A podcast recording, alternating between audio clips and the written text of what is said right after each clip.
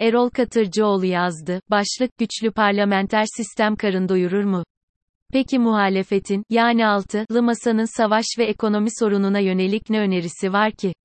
Ben duymuyorum. Demokrasi, demokrasi tabii ki. Ama savaş varken demokrasinin ne kıymeti harbiyesi var ki?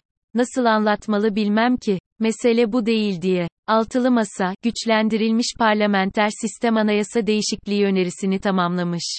Alayla valayla bir otelin salonunda genel başkanların katıldığı bir toplantıyla tanıtıldı. Halkın ne kadarına ulaşıldı bilinmez. Ulaştığında da halkın kaçının yüreğinde bir serinlik yarattı o da bilinmez. Tek tek maddelerden gidersek zaten iyi bir yönetimin ilkeleri oldukları belli bu maddelere kimin neden itirazı olur ki o da bilinmez. Ama siyaseten nasıl bir karşılığı var derseniz işte o bilinebilir. En azından benim için, benim aklım, bilgim ve duyarlılığım çerçevesinde bu demokrasi paketinin siyasi bir karşılığı var ama daha çok siyaset yapanlara var, halka değil. Bakın şu ana kadar Pençe Kilit Harekatı çerçevesinde en az 65 gencimiz öldü.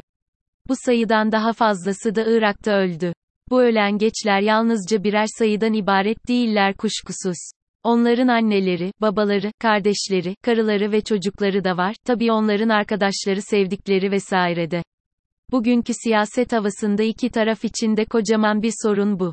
Her iki tarafın gençleri birbirlerini öldürüyorlar. Bakmayın siz, vatan sağ olsun, laflarına. Bu sözler söyleniyor ama ağızlardan çıkarak söyleniyor gönüllerden değil. Gerçekte onların etrafındaki milyonlarca insan orada ya da burada onların ölmemelerini istiyor. Bugün Türkiye'nin siyasi atmosferindeki en önemli sorun bu. Bir diğer sorun tabii ki yoksulluk. Çocuklarını okula gönderirken yanlarına doğru dürüst bir atıştırmalık koyamayan aileleri düşünün. İş bulamadığından dolayı evine ancak ekmek götürebilen babaları düşünün. Bu fiyatlarla nasıl var olmaya devam edebiliriz adındaki çok bilinmeyenli denklemin cevabını bulmaya çalışan anneleri düşünün. Gençleri düşünün. Hemen her gün ne yaparız da kapağı Avrupa'ya atarız diye düşünen, atamayınca da ruhen çöken gençlerimizi düşünün. Bugün Türkiye'nin siyasi atmosferinin en önemli sorunlarından biri de bu. Tabii ki başkaları da var kuşkusuz. Ama savaş ve ekonomi her şeyden önemli. Peki muhalefetin, yani altılı masanın bu iki soruna yönelik ne önerisi var ki? Ben duymuyorum. Demokrasi, demokrasi tabii ki. Ama savaş varken demokrasinin ne kıymeti harbiyesi var ki? İnsanlar açlıktan kırılırken demokrasinin ne kıymeti harbiyesi var ki? Bizim siyasetten beklentimiz savaş nasıl çözülecek, yoksulluk nasıl giderilecek sorularına cevap bulmak.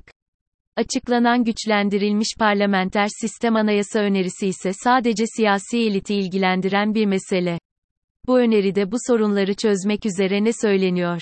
Bence koca bir hiç. Denebilir ki çok sabırsızsın bu bir ilk açılıştı.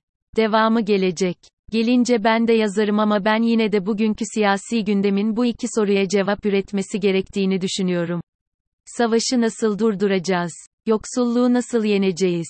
Altılı Masa'nın bu konularda aralarında muhtemelen anlaşamayacakları için suskun olması seçimleri kaybetme ihtimalini arttırıyor.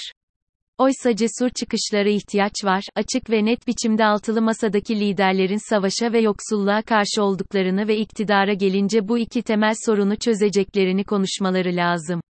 Ama nasıl? Altılı masadakiler böyle bir çıkış yapabilir mi gerçekten? Ben bu olasılığı çok zor görüyorum. Çünkü mayalarında böyle bir olasılığı destekleyen bir ruh yok. Ruh olmayınca da yürekleri etkileyecek sözler söylemeleri de pek mümkün değil. Nitekim bu durum kamuoyu yoklamalarına da yansıyor. Bütün keyfilik, kuralsızlık, kanunsuzluk, yolsuzluk ve savaş seviciliğine rağmen AKP hala ayakta. Siyaset gerçek sorunlar üzerine yapılıyor, teknik sorunlar üzerine değil.